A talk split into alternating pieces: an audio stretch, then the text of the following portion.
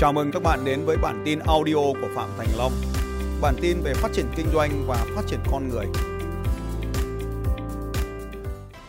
Tôi muốn cho bạn một công thức để giúp cho bạn có thể hình dung dễ dàng hơn.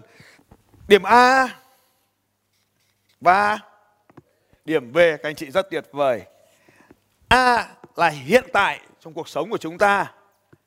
B là điểm mà chúng ta muốn hướng tới.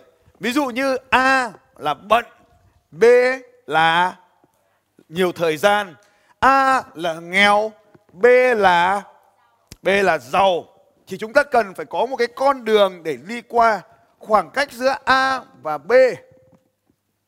Nó luôn có một cái gì ạ? Rào cản nằm giữa A và B. Đây chính là yếu tố khiến cho ta không đạt được điểm A để cho nên chúng ta không đạt được điểm B cho nên ta bị kẹt ở điểm A bởi rào cản. Nào, có bao nhiêu loại rào cản chính ở đây? Có bao nhiêu loại rào cản chính? Có hai loại rào cản chính. Rào cản số 1 được gọi là nỗi sợ hãi. Có bao nhiêu loại nỗi sợ hãi chính? Có hai nỗi sợ hãi chính. Nỗi sợ hãi một là Nỗi sợ hãi một là không có đủ. Nỗi sợ hãi hai là không được yêu thương. Đây chính là hai nỗi sợ hãi lớn. Hãy xem trường hợp đầu tiên của anh chồng. Chúng ta không gọi là anh tên anh ấy nữa, chúng ta gọi tạm gọi là anh chồng. Trong câu chuyện của anh ấy, anh có sợ hãi không các anh chị? Sợ hãi đầu tiên là không đủ gì? Không có đủ tiền, đúng rồi. Anh ấy có một cái nỗi sợ không đủ tiền. Và cái nỗi sợ thứ hai của anh ấy là không được gì nào. Mất mối quan hệ với ai? Không phải. Mối quan hệ với ai? Mối quan hệ với ai nếu ai đó đã nghe được nào? Mối quan hệ với ai? Đúng rồi, đứa con của anh ấy, đứa children, đứa con của anh ấy. Đây chính là một loại nỗi sợ. Nào, bây giờ còn một loại rào cản thứ hai nữa là rào cản gì? Cao giản thứ hai nữa chính là những câu chuyện ngụy biện mà ta kể cho mình. Đó là những câu chuyện ngụy biện mà ta kể cho mình. Tại sao lại có những câu chuyện ngụy biện? Tí nữa chúng ta sẽ làm rõ tại sao lại có đi sâu hơn về công thức này, tại sao lại có những ngụy biện ở đây. Nhưng ngụy biện là những câu chuyện mà ta kể cho mình và sau đó bằng những phép lặp đi lặp lại khiến ta tin nó. Có bao nhiêu phép ngụy biện ở đây? Còn ai còn nhớ không nào? Có rất nhiều phép ngụy biện. Ngụy biện đầu tiên, đó là dùng cái gì nhỉ? Dùng gì ạ? Dùng hình ảnh của một người lớn. Ví dụ như tất cả các doanh nhân trong địa bàn, trong lĩnh vực đó của anh ấy là những người lớn hơn anh ấy đang dùng điện thoại. Cho nên câu chuyện mà anh ấy kể rằng, tôi phải dùng điện thoại. Loại ngụy biện thứ hai là loại biện nhân quả, mà đây chính là câu chuyện mà anh ấy đã dùng trong kể chuyện cho chúng ta. Nhân quả là cái điều này xảy ra trước và cái điều này xảy ra sau thì cái trước là nguyên nhân và cái sau là là kết quả. Ví dụ thế này, tôi nghe điện thoại, tôi có tiền. Vậy thì nghe điện thoại là nguyên nhân và có tiền là kết quả. Và anh ấy cần dần anh ấy tin rằng cứ nghe điện thoại thì có tiền. Và ai đó nói với anh ấy rằng không nghe điện thoại thì anh ấy sẽ liên kết với câu chuyện ngụy biện cũ. Không nghe điện thoại thì thì không có tiền. Cho nên đây là một loại ngụy biện. Và tôi đã giúp anh ấy nhận ra rằng tôi không nghe điện thoại. Một. Thứ hai, nếu cứ tiếp tục nghe điện thoại như vậy thì có 30 tỷ không? Tiếp theo, tôi muốn dùng một, tôi đã dùng một phép ngụy biện khác để đánh lại ngụy biện của anh ấy. Đó là hãy hình dung về một người đang kiếm 30 tỷ. Thì anh ta có nghe điện thoại không? Và đó chính là cái quyết luận mà anh ấy đã thay đổi. Vậy thì chị vợ tôi có thể giúp chị được không? Được không? Được. Nhưng mà nếu mà tôi giúp thì chán đúng không anh chị nhỉ? Nếu mà sau 3 ngày ở đây, 5 ngày ở đây mà chị tự giúp được mình thì có tuyệt vời hơn không? Có tuyệt vời hơn không? Cho nên mọi điều xảy ra thì hãy cứ để nó được xảy ra bởi vì nó cần phải được xảy ra. Nếu bạn không học được bài học này thì bài học sẽ không bao giờ đến. Chúng ta đang sống trong một trường đời vô cùng dài. Và đây là một ngôi trường đặc biệt nhất. Một ngôi trường chỉ có một người thầy duy nhất và một người trò duy nhất, đó chính là chính ta. đây là một ngôi trường không có ngày bắt đầu và không có ngày kết thúc. Đúng hơn nó bắt đầu từ ngày được bạn được sinh ra và nó kết thúc ở ngày mà bạn lìa cõi đời này. Trong ngôi trường đặc biệt này chỉ có một người thầy và một người trò trong ngôi trường đặc biệt này có vô số những bài học đang diễn ra. Điều đặc biệt trong ngôi trường này là bài học này chỉ diễn ra khi bạn đã kết thúc bài học trước. Và khi bạn kết thúc bài học này, thì bài học sau mới xuất hiện. Cuộc sống của chúng ta chỉ khác biệt bởi những bài học mà chúng ta hoàn thành. Không quan trọng bạn sống bao lâu, không quan trọng bạn đã sống được bao lâu, không quan trọng bạn sẽ sống được bao lâu. Quan trọng nhất là bạn sẽ hoàn thành được bao nhiêu bài học vì thế, công thức đó là bạn học được điều gì chính là điều mà quan trọng nhất trên cuộc đời này. Câu hỏi mà tôi muốn dành cho các anh chị liên tục trong suốt những buổi sáng đến giờ, đó là câu hỏi thường xuyên hỏi nhất, bạn học được điều gì? Đóng khung câu hỏi quan trọng này lại. Không đúng, không sai. Điều quan trọng nhất là bạn có học được điều đó hay không? Bởi vì mọi thứ đều xảy ra cho bạn. Nếu bạn đón nhận nó, bạn học được từ đó bài học khác lại tiếp tục xảy ra. Nếu bạn không đón nhận nó nó tiếp tục xảy ra cho bạn, cho đến khi bạn học được nó thì thôi. Hãy luôn nhớ nguyên tắc sau đây. Không có đúng, không có sai, tất cả đều là bài học. Nếu bạn nhận nó, bạn sẽ học được bài học kế tiếp. Nếu bạn không nhận nó nó tiếp tục diễn ra cho bạn. Hãy xem những người bị tai nạn. Có những người liên tục liên tục liên tục liên tục liên tục bị tai nạn. Chỉ đơn giản là vì họ không học được bài học từ tai nạn của chính mình. Nhưng ngụy biện là một trong những cách khiến chúng ta không học được bài học. Ngụy biện bao phủ lên đó một cái bức màn và khiến cho chúng ta không nhận ra được điều mà chúng ta cần phải học trong những câu chuyện đó. Ngụy biện sẽ kìm hãm chúng ta và ngụy biện là một trong những điều mà ngụy biện tác động đến cuộc đời của chúng ta. Đó làm thay đổi niềm tin. Bạn tin vào điều gì? Thì đó chính là niềm tin của bạn. Và ngụy biện, đó chính là cách mà làm thay đổi niềm tin của bạn bằng chính bạn. Ngụy biện là một trong những điều mà chúng ta không bao giờ nhận ra được trừ những người xung quanh bạn. Khái niệm này được gọi là thinking out of the box. Bạn phải đi ra ngoài cái hộp của mình thì bạn mới nhìn thấy câu chuyện của mình. Mọi người đều nhìn thấy trừ chính bạn. Cách đây vài hôm cách đây vài tháng tôi không nhớ chính xác lắm ngày nào nhưng ở thành phố Hồ Chí Minh hôm đó tôi có tôi và một và một vài cô nào đó nữa. Và hình như cả ekip tôi uống bia ở 37 37 Nguyễn Trung Trực. Hôm đó có một cái cái cái hội mà à, lúc say say rồi có một cái hội mà ảo thuật ấy. Một loạt mọi người ngồi thế này. Và cái anh ảo thuật ra đấy anh ấy nói rằng thế này. Anh ảo thuật ra đường phố anh nói thế này. Anh chỉ định cái người đó. Đó là tôi chỉ làm ảo thuật với người này thôi. Tất cả những người xung quanh này nhìn và tôi sẽ, mọi người đều nhìn thấy. Sáu người thì năm người đều nhìn thấy là anh ấy cầm cái tờ giấy, anh ấy quẳng qua đầu cô ấy sang bên kia. Anh ấy cầm tờ giấy này, anh ấy hô biến một cái, thì cái tờ giấy nó biến mất khỏi tay. Tất cả đều nhìn thấy gần như anh cầm cái tờ giấy anh bỏ qua bên này. Nhưng mà riêng cô đấy không thể nào nhìn thấy cái tờ giấy nó bay đi đâu cả. Xong anh ấy chỉ tôi, lượt tôi lại làm trở thành cái người mà anh làm ảo thuật. Anh ấy cầm cái tờ giấy, anh chỉ múa một cái thế này, cái tờ giấy biến mất khỏi tay anh ấy.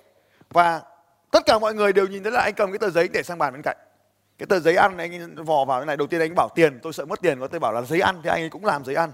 Và tất cả mọi người đều nhìn thấy anh bỏ tờ giấy qua, trừ một người.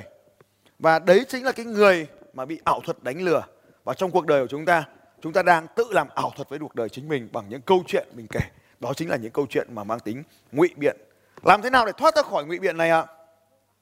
nào, làm thế nào để thoát ra được điều này? Bao trong số anh chị muốn làm thế nào để thoát ra khỏi được ngụy biện? Cảm ơn các anh chị. Đó là chúng ta thay đổi niềm tin các anh chị. Thay đổi hệ thống niềm tin của chúng ta. Tất cả những điều này chúng ta sẽ làm vào một chút nữa. Như vậy, chúng ta thấy rằng điều mà chúng chúng ta không đạt được cái điểm B này là bởi vì cái rào cản. Và có hai rào cản, sợ hãi và ngụy biện. Sợ hãi có hai loại sợ hãi chính. Sợ hãi chính đầu tiên, đó là sợ không có đủ. Chúng ta luôn sợ mình không có đủ tiền, không có đủ tuổi không có tôi quá già tôi quá trẻ để làm điều này tôi quá già để làm điều này. Chúng ta sợ mình không có đủ thời gian. Luôn luôn lúc nào ta cũng nói làm gì có thời gian mà làm việc đó việc nọ việc kia. Và chúng ta sợ mình không có đủ trình độ không có đủ kiến thức không có đủ kinh nghiệm để làm việc này việc kia.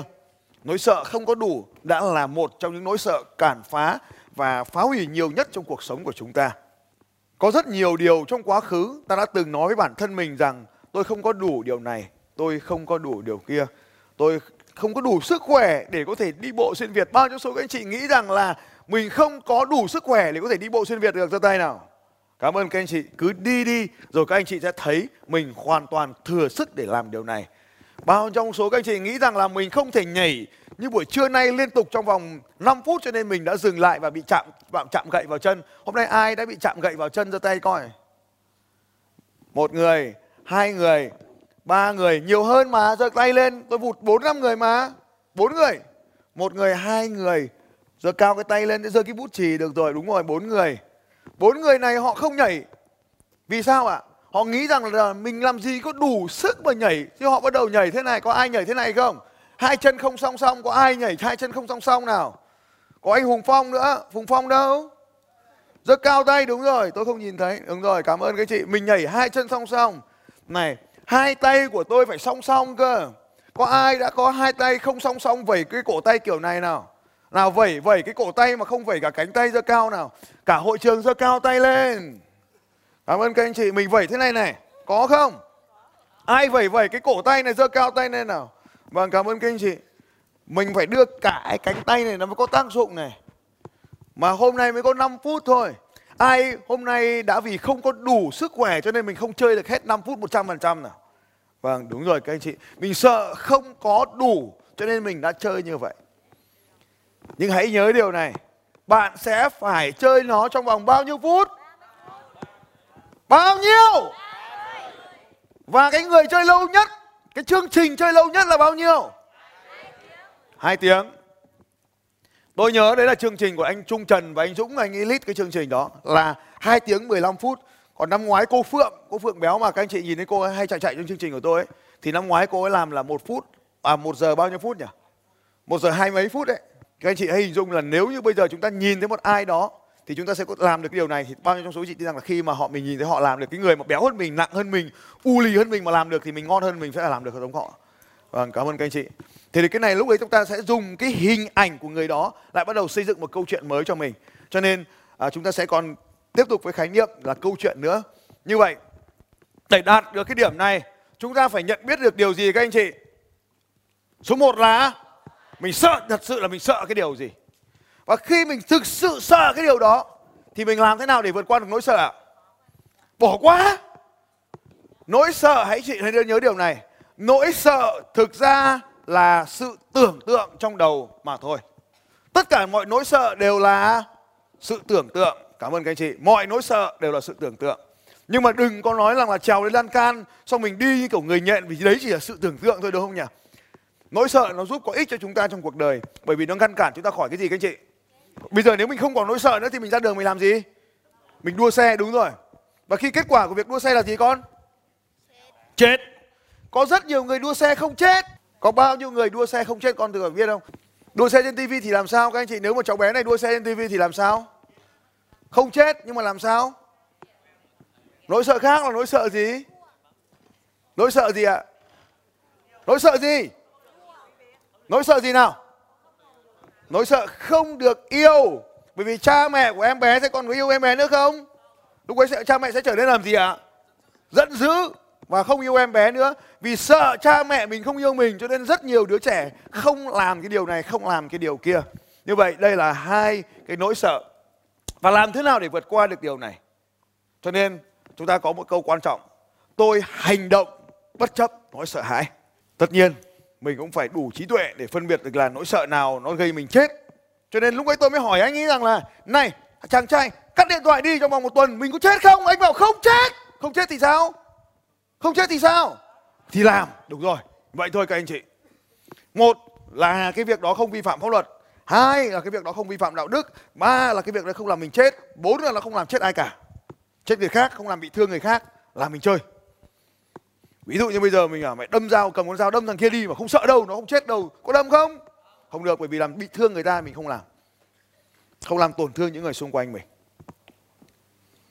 Như vậy đây các anh chị. Vậy làm đó là hành động bất chấp nỗi sợ hãi Quay sang bên cạnh hai vai rằng là tôi hành động bất chấp nỗi sợ hãi. Tôi hành động bất chấp nỗi sợ hãi. Các anh chị đóng khung cái câu này vào. Đây là một câu mantra quan trọng. Tí nữa chúng ta sẽ sử dụng. Tôi hành động bất chấp nỗi sợ hãi. Thứ hai nữa, tôi hành động bất chấp sự nghi ngờ. Nếu ai đó cho mình một lời khuyên. Mà người ta có cái kết quả đó rồi, mà họ cho mình một cái lời khuyên, hành động, thì hãy luôn nhớ rằng là mình phải nghi ngờ là đúng. Bởi vì mình chưa từng trải qua cái điều đó. Nhưng mà người ta nói, mình nên làm. Anh chị đánh dấu cái mật chú ở đây thì cái hôm Tây Tạng giờ dùng nhiều từ Tây Tạng quá. Mật chú tức là tôi chỉ nói với các anh chị nghe bí mật. Các anh chị đừng có nói lại với người khác. Từ hôm trước rõ ràng là chương trình tinh thần doanh nhân, tôi đã nói là gì nhỉ, anh chị nhớ không? Những gì mà mình viết trên này được gọi là gì? Hiển tông. Những gì tôi nói bằng mồm này là gì? Mật tông. Thế mà có cái thằng nói như thế rồi. Mà về lại chép cái phần trên bảng, thành file pdf để đưa lên bảng để tặng mọi người. Thằng ấy. thì điều ấy làm sao đây ạ? Mình giúp chúng nó là mình hay mình đang hại chúng nó ạ? Mình làm hại chúng nó. Bởi vì những cái điều mà bây giờ mình viết ở kia, tôi hành động bất chấp nỗi sợ hãi. Xong mình chỉ có mỗi phần đấy thôi, thì đấy là phần gì nào? Hiển tông các phần mật tông ở sau là gì ạ? Trừ cái chết, trừ đạo đức, trừ pháp luật. Thì mình cái điều đó nó không nằm trong cái bản này. Thế thì bây giờ thằng kia nó chỉ nhìn thấy mỗi cái phần này, thì nó ra ngoài kia nó làm gì? Nó treo lên thành cầu, nó bảo tôi là siêu nhân.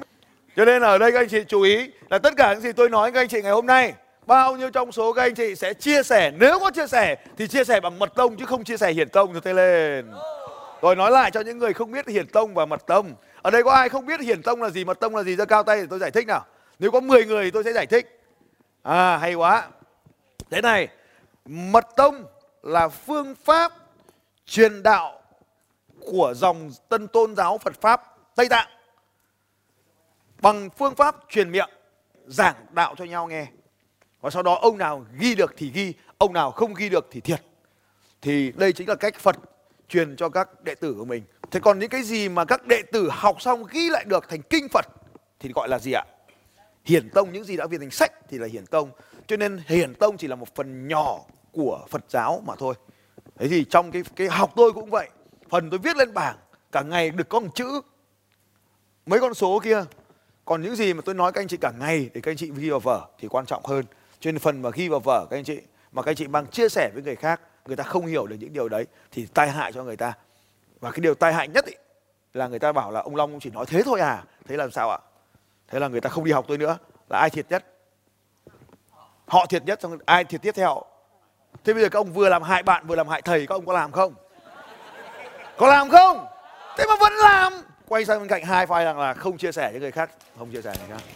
Không chia sẻ với người khác về học hay quá lại về nói với người khác.